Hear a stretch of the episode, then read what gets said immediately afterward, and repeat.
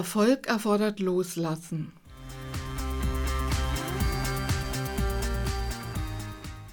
Herzlich willkommen zum Markenbotschafter Impuls Nummer 40.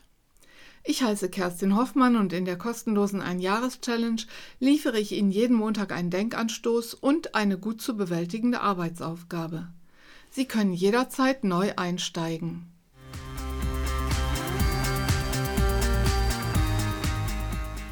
Wer Markenbotschafterinnen und Markenbotschafter im Unternehmen angemessen fördern will, muss einen Spagat schaffen.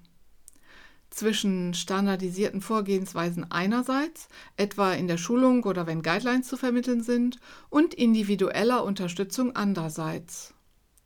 Deswegen sollten Sie gerade zum Start oder wenn Sie neue Mitwirkende onboarden, immer deren Bedürfnisse erfragen.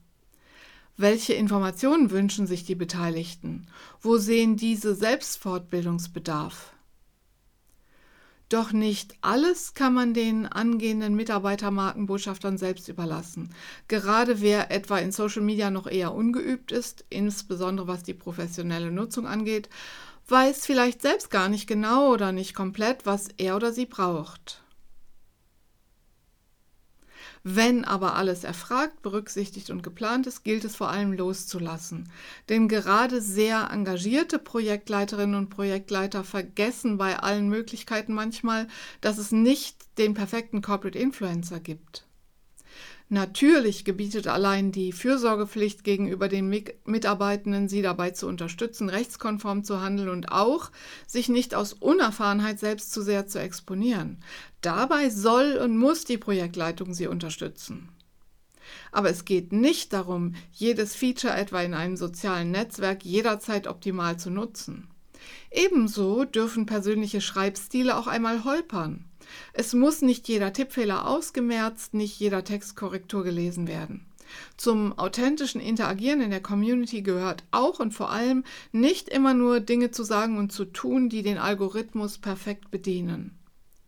Denn, und das kann man wirklich nicht oft genug sagen, auch wenn die Unternehmenskommunikation die Corporate Influencer fördert und unterstützt, ist das Ergebnis nicht PR sondern es ist und bleibt persönliche Kommunikation. Und die ist so individuell und vor allem so selbstbestimmt wie die einzelnen Persönlichkeiten.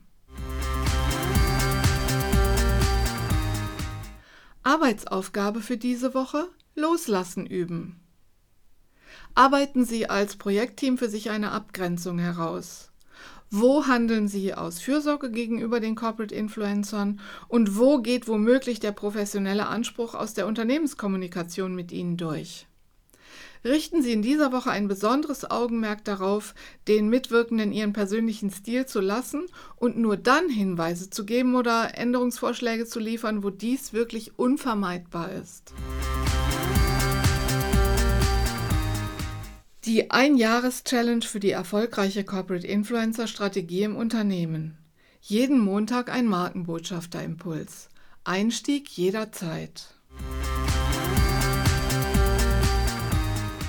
Mehr Informationen sowie die Links zum kostenlosen E-Mail-Service und zur kostenlosen Mitgliedschaft in der Fachcommunity www.kerstin-hoffmann.de slash Impuls.